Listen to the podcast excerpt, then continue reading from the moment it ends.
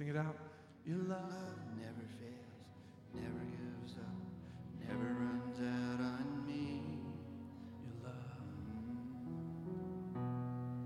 God, thank you for this time of worship. Thank you, Lord, that you don't quit on us. Lord, thank you for a worship team, both here on the stage and those that are sitting in the audience, that love you and want to lead people in worship. Thank you for a church that sings. Thank you for people that, that want you and desire to have a relationship with you. Thank you for a pastor that speaks the truth from love, authentically. Pray, God, your blessing on him now. Pray, God, you'd help him to impart everything that, God, you placed in his spirit out of his mouth. And that your spirit would lead him. We'll give you glory. We ask it in Jesus' name. And all God's people said, Amen. Amen. You may be seated. Hey, Barb, can you help Matthew real quick?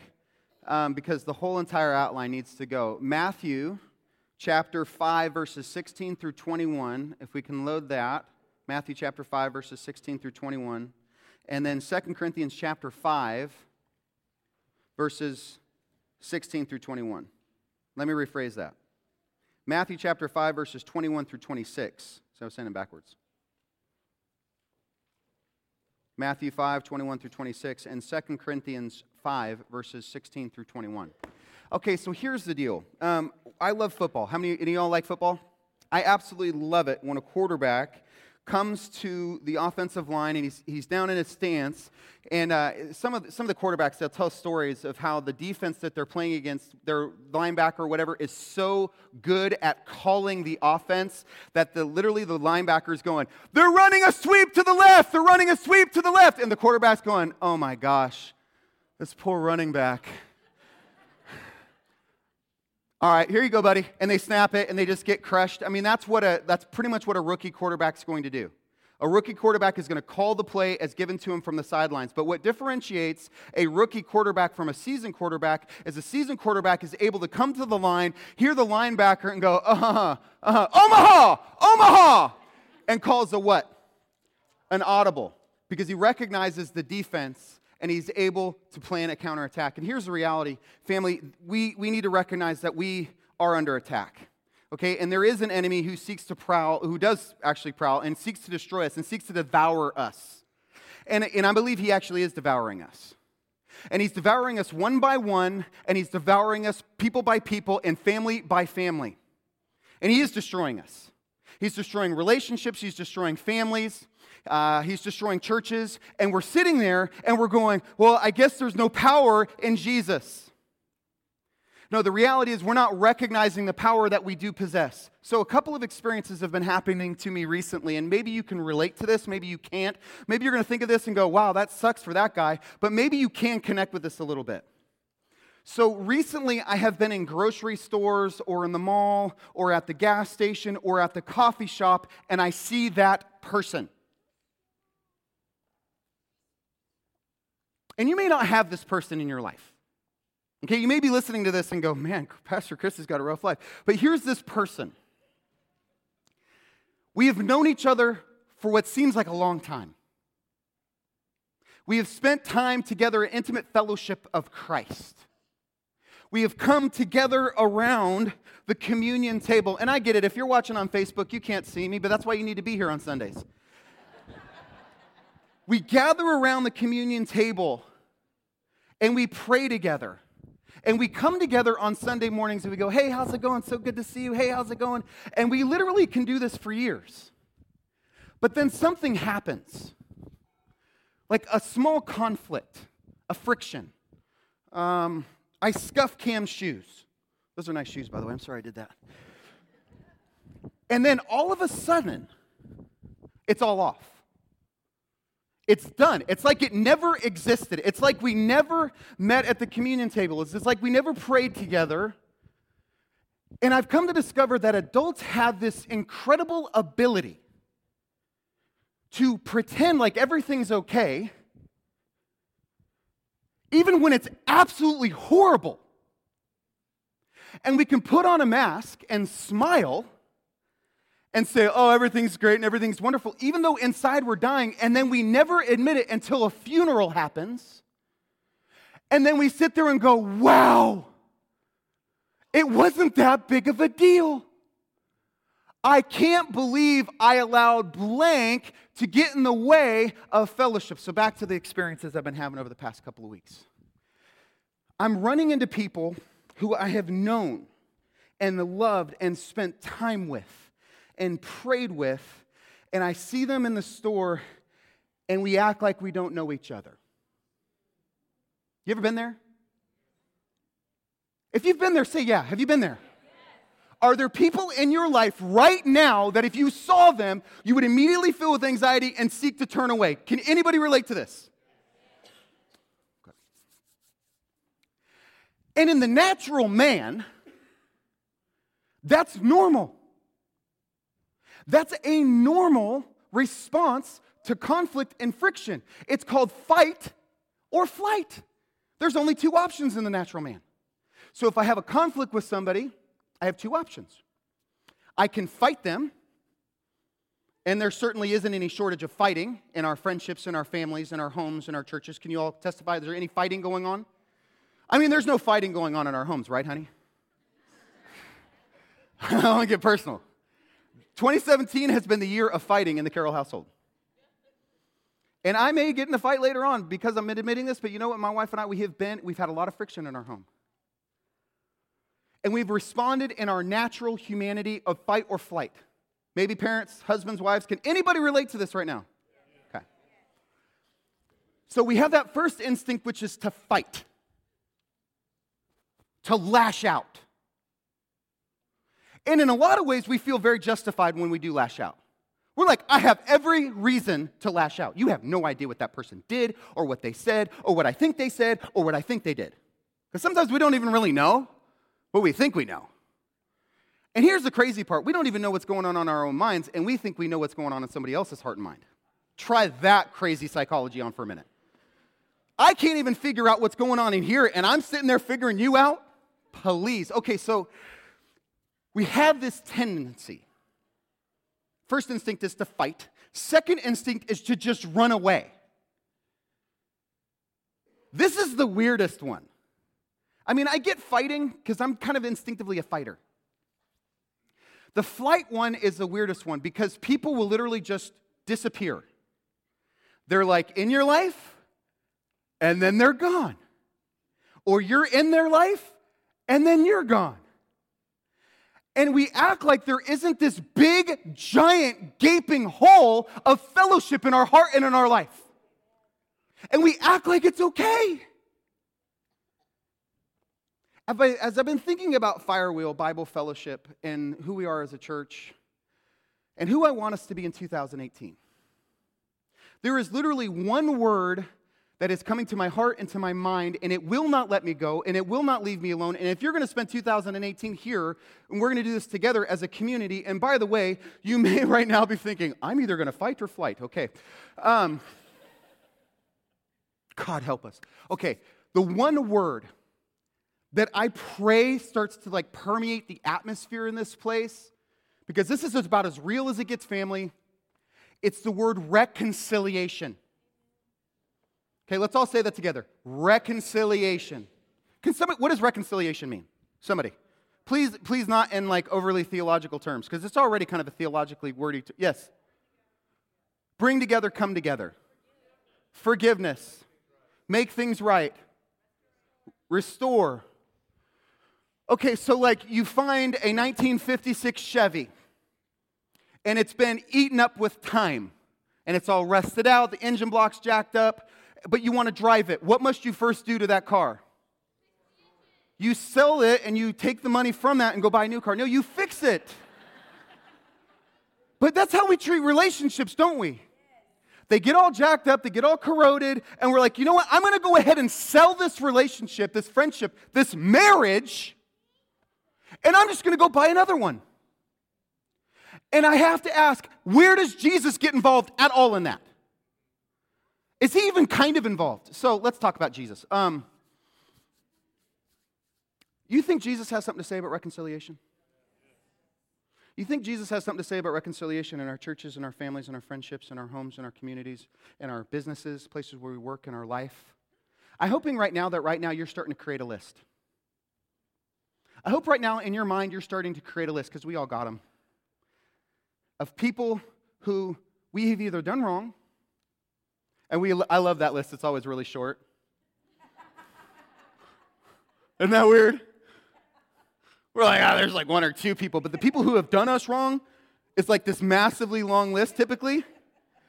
My encouragement is flip those scripts because I have a feeling there's a little bit of self distortion going on because probably the list of people that you think have done you wrong, probably you're on their list of those who have done them wrong. So I want you to start putting together a list. Matthew 5. Oh, this is good. Matthew 5, verse 21. Do we have those verses? I love you, Matthew. I'm going to come give you a high five. Guys, you don't know how hard that is to, to just like wrap this up, Barb. You're amazing. Come on, put your hands together, folks. Thank you, brother.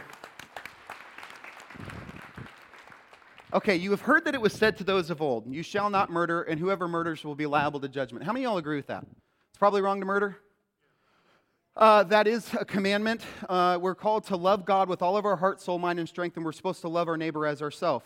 And so the Ten Commandments kind of break down into those two categories loving God and loving others. And the loving others category is murder, and we probably shouldn't murder. But Jesus expands this concept in saying it's not just plunging a knife into someone's chest, because murder is not just committed by gun, but by tongue. Y'all catch that? Check this out. Verse 22. But I say to you that everyone who is angry with his brother will be liable to judgment. Whoever insults his brother. Have any of you insulted somebody lately? I sure have. Oh my gosh, this is getting personal. Whoever insults his brother will be liable to the council, and whoever says, You fool, will be liable to the hell of fire. Raca, you fool. I mean, it's like looking at somebody, they're like less than a person. You've justified hatred in your heart, and we've looked at them and we've been able to justify either like the, the murder gun or murder tongue. Tear them apart. Look what Jesus says. But I say to you that everyone who is angry with his brother will be liable to judgment. Why? Because anger, it's the root of murder. And whoever insults his brother is liable to counsel. Whoever says you fool will be liable to the fire of hell because whoever's saying these things has already murdered them in their heart. Jesus goes on. So, class, this is the thing that's really messing my heart up. If you're offering your gift at the altar, so I realize this isn't the temple, okay? And some of us have this mixed theology of like Israel's temple and the Christian church, and somehow they're together. They're, not, they're different. But we approach the same God, and not through the sacrifice of blood and goats, but through the sacrifice of Christ. Okay, it gets kind of deep. But so if you're offering your gift, so we come here together on Sunday morning and it's a service. We don't come to be served, okay? The purpose is not, I sure hope the service is good today. We're not coming to be served. Like, that's a total American idea. That's a total Western concept that we're coming here to be served. We're actually coming together to serve God. Like we're coming to bring worship and prayer to God. We're coming to bring our hearts under the authority of His Scripture. That's why we're coming here. And it doesn't end here. It's not one day and then we're done. It's throughout the rest of our week. We worship Monday through Sunday. Okay, so we're constantly bringing ourselves under the authority. So we come to serve. So if you're offering your gift, so if you come to a service to serve and you come to the altar, and there remember, this is the one that really messes with us because it's backwards. You would think if you remember that you've done someone, someone wrong, then you go fix it. No, listen to this. You remember that your brother has something against you, against you. How many of you have people in your life right now who have something against you? I got a good list. and I'm going to say that both are applicable, actually. If you have somebody, something against somebody or somebody has something against you, because we're believers, we're going to go above and beyond. And because we have the Holy Spirit of God, the dunamai, the power that raised Jesus from the dead, we're going to operate in radical power. So we're going to work in relationships even that we've messed up or others have messed up. Amen? Can we allow that? To, can we work in both directions? So if you're offering your gift at the altar, remember that your brother has something against you, verse 24. Act like you don't know them. Ignore them. Pretend like that big gaping hole in your life and your relationship is okay. Act like that big gaping hole in the church is totally cool. Act like that big gaping hole in the family photos that are taken during holidays is totally normal. Or fight every time you see each other. I mean, verbally attack, tear them down, rip them apart, and then when you actually get into the presence, why not throw blows? Go to town. Because that's what people do when they don't have the Holy Spirit. But we, who are possessors of the Holy Spirit, leave your gift there before the altar and go. Go do what? go restore the 56 Chevy. Go restore that 56 relationship. Says, Go be reconciled to your brother, then come and offer your gift. What is God prioritizing over what you bring in an act of worship? What is He prioritizing here, family? He's prioritizing relationships. We are so prone to devalue relationships, and it's a survival mechanism, but that survival mechanism, it seems right, and there's a way that seems right to a man, but it leads to death. And it's killing us and the devil's having a heyday. And he's watching as people are being torn apart, relationships are being torn apart, marriages are being torn apart, friends, family, kids just being ripped apart, churches ripped apart. And we're sitting here going, I, I, I don't know, Jesus, you don't have any power. And though the reality is, we're not actually walking in that power. We're not walking in obedience and submission because this stuff is hard.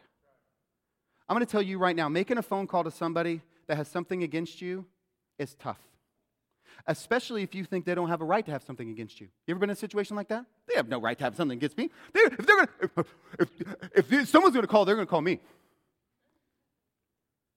Is that really what God is saying in your life? No, the Holy Spirit of God so works in our life that we ourselves are humbled, we are broken, we are the ones that come under submission in the authority of Christ.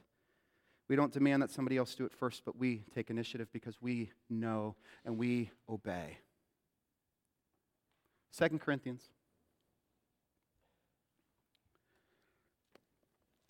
Chapter 5.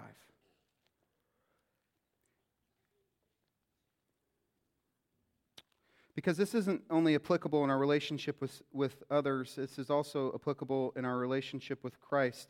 Sometimes we walk down the road and uh, God's there and we act like we don't see Him. You ever been there? God, I don't see you. Give him the cold shoulder, all that, hands up, fight or flight. We fight with God or we flee from God. Two very normal reactions. But then there's that moment where the fight or flight leaves and we simply come to Him. And we are reconciled with God and we are at peace with God. And family, I want to tell you right now that that reconciliation needs to work its way through our life and into the relationships of those around us. Look what Paul says from now on. Therefore, we regard no one according to the flesh. That is, we no longer look through our carnal eyes. We have given up that right. Even though we once regarded Christ according to the flesh, we looked at Christ that way. We regard him thus no longer. We recognize that he is the Christ, he is the Messiah, he is the King, he is my Lord. Next verse. Therefore, if anyone is in Christ, how many of you are in Christ and you know it today? Be proud of this. Don't hide this. Come on, y'all. Are you in Christ? Then guess what you are? You're what? A new creation. This is the thing that's messing with me because I know I'm a new creation, but I keep acting like the old creation. What in the world is going on in my spiritual life? 2017 for me was marked by a lot of the old creation. I don't know about you, but I'm really happy 2017 is leaving. Anybody else out there? I like want to give it the salute. Uh, I told one guy I wanted to give it the single finger salute, but don't explain it to your kids, but you get it. Um, not my favorite experience. But I think it's because I've been viewing it through, as the old creation and not the new. Family, the old has passed away. Behold, the new has come. You are new in Christ. That means relationships are to be different. Church experience is supposed to be different. Community life, neighborhoods, everything's supposed to change. Everything. Goes on to say this. Guess who this is all from? All this is from God, who through Christ reconciled us to himself and gave us the ministry of ignoring others, gave us the ministry of fighting others, gave us the ministry of fleeing from others. All this is from God, who through Christ reconciled us to himself. And so here is the word for the year reconciliation.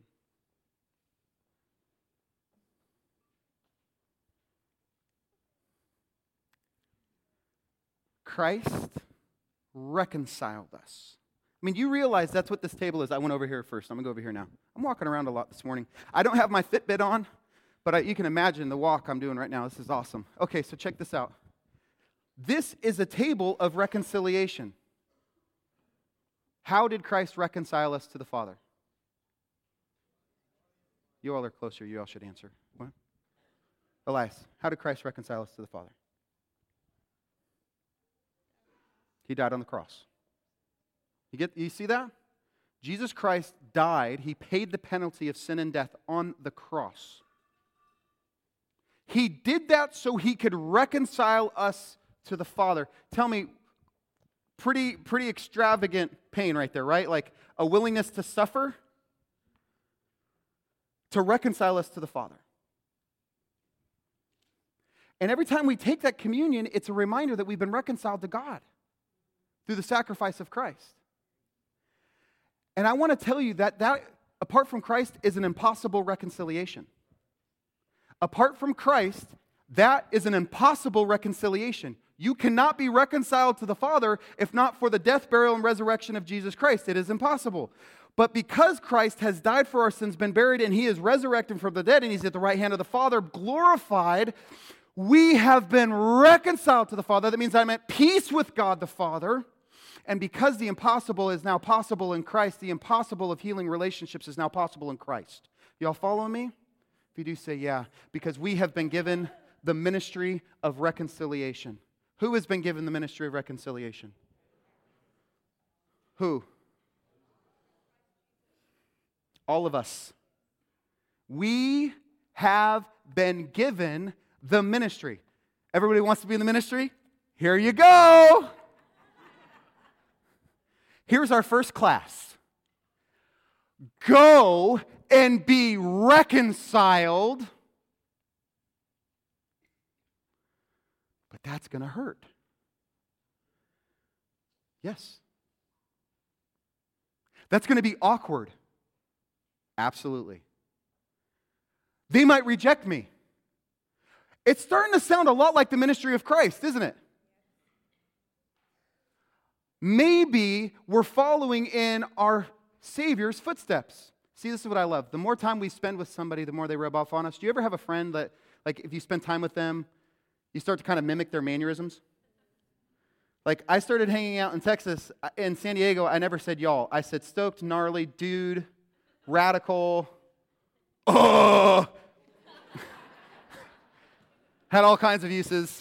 and then I got here and I was like, y'all. What happened? I started hanging out with y'all. and y'all started rubbing off on me. And then I hear some of you say stoked and gnarly, and every now and then I hear, ah. well, because you spend time with people, they rub off, we rub off on each other. But when we spend time with Christ, guess what? He's going to rub off on us.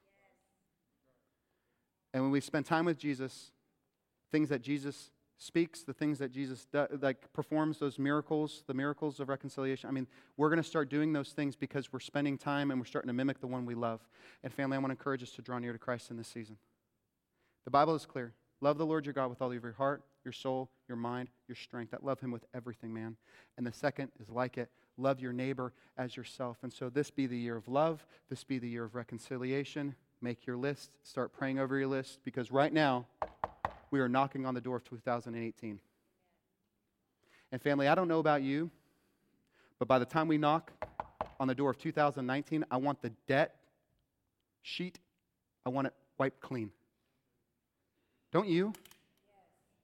Don't you want the debt that people owe you and the debt that others are owed? Don't you want that to be paid in full and wiped clean so that you could walk through the door of 2019 and people go, Why are you walking so free? Because I have been reconciled to God I have been reconciled to every single person I can think of, and I am free. And you know what? So will they be. Amen? Because it ain't just about us, it's about others too, right? Love your neighbor as yourself. Everybody said amen? amen? All right, that was pretty painful and painless. Lord Jesus, we thank you for your grace today. We thank you for your word. And we thank you, Holy Spirit, for speaking to us, giving us a listening heart, soul, mind. We ask, Lord, that you would do the absolute miraculous. If you are here this morning and you do not have a relationship with God the Father, and please hear me. Look, maybe you've been walking by God for a long time. Maybe you've been hearing about God for a long time and you're just like, eh. Understand, He's still pursuing you, and He loves you. He gave His one and only Son to die on the cross for your sins. There is no other way to be reconciled to God. That is no way to have a relationship restored to God without first believing in Jesus Christ. That He died for your sins and He was buried and He rose. And so today, if that's you and you're like, I want a relationship with God the Father, I want to be reconciled to God. In the quietness of your heart, tell Him, Lord Jesus, I believe. I believe that you died for me. I believe that you were buried, and I believe that you have risen. Please, Jesus, save my life. Reconcile me to the Father. I want to be restored. I want to know God. I want to be at peace with God. And I want to know that He's at peace with me. That is your heart's prayer today. The Bible has declared that you have just passed from death to eternal life. You've just tapped into the, the stream of living water. You are forever a son or daughter of God, and nothing can pry you from his hand. You are lavished in his love.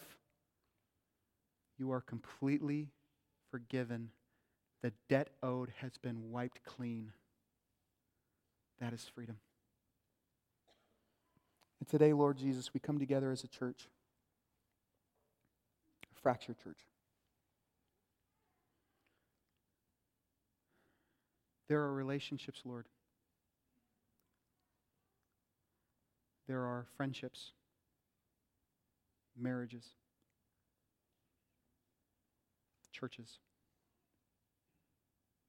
communities, neighbors, people in our life and our surroundings that we have either fought or we've just fled from. You have even trusted us with the ministry of reconciliation. So, Holy Spirit, so fill us up. Please prepare their hearts for the conversations that are coming. Please prepare their mind, their soul. We pray that you would powerfully work, that we would be ministers of reconciliation 2018. We love you, Jesus. In your name we pray. Amen. Okay, I want us to stand together. Um, temptation. Here's your first temptation is to walk out of here and immediately start making phone calls. You might be there. Okay, you might be ready for that, but some of us might jump the gun a little bit. Here's what I want you to do I want you to take out a piece of paper and I want you to write a list of names. Okay, and I want you to begin to pray over those names. And if God tells you to call, call. God tells you to make a, a lunch appointment, make a lunch appointment. God says, go have coffee, go have coffee. But begin to pray over that list. And we're going to see God do some incredible things in 2018. So now go into the world in peace. Have courage. Hold on to what is good. Honor all men. Strengthen the faint hearted. Support the weak. Help the suffering and share the gospel. Love and serve the Lord in the power of the Holy Spirit. And may the grace of our Lord Jesus Christ be with you all. Till we meet again, same time, same place next week. And do not forget, family, you are loved. Now, here's the catch.